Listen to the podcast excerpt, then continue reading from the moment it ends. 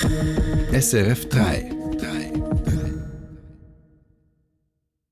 Die andere Presseschau. Mit dem SRF 3 Haussatiriker Peter Schneider.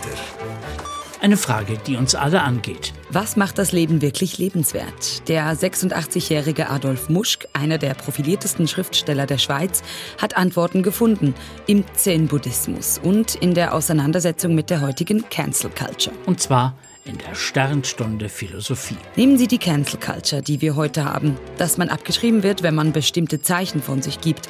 Das sehen wir bei feministischen Diskursen ebenso wie bei antirassistischen. Ein falsches Wort und Schon hast du einen Fehler im Diktat? und du hast den Stempel. Das ist im Grunde eine Form von Auschwitz. Dazu der Online-Kommentar von Herrn René B. Die Kritik, dass Adolf Muschk die Shoah kleinredet, musste kommen und bestätigt nur, was er selber im Interview sagte. Ein verschossener Elfmeter, ein Abstieg in die zweite Liga und schon drehen alle durch. Braucht der Fußball mehr Toleranz und weniger Trainer-Cancel Culture? Und zum Schluss noch dies. Thurgau vergibt Impftermine an Deutsche und streicht sie dann wieder. Ein falscher Termin und du kriegst keinen Impfstempel. Auch das ist im Grunde eine Form von Aargau.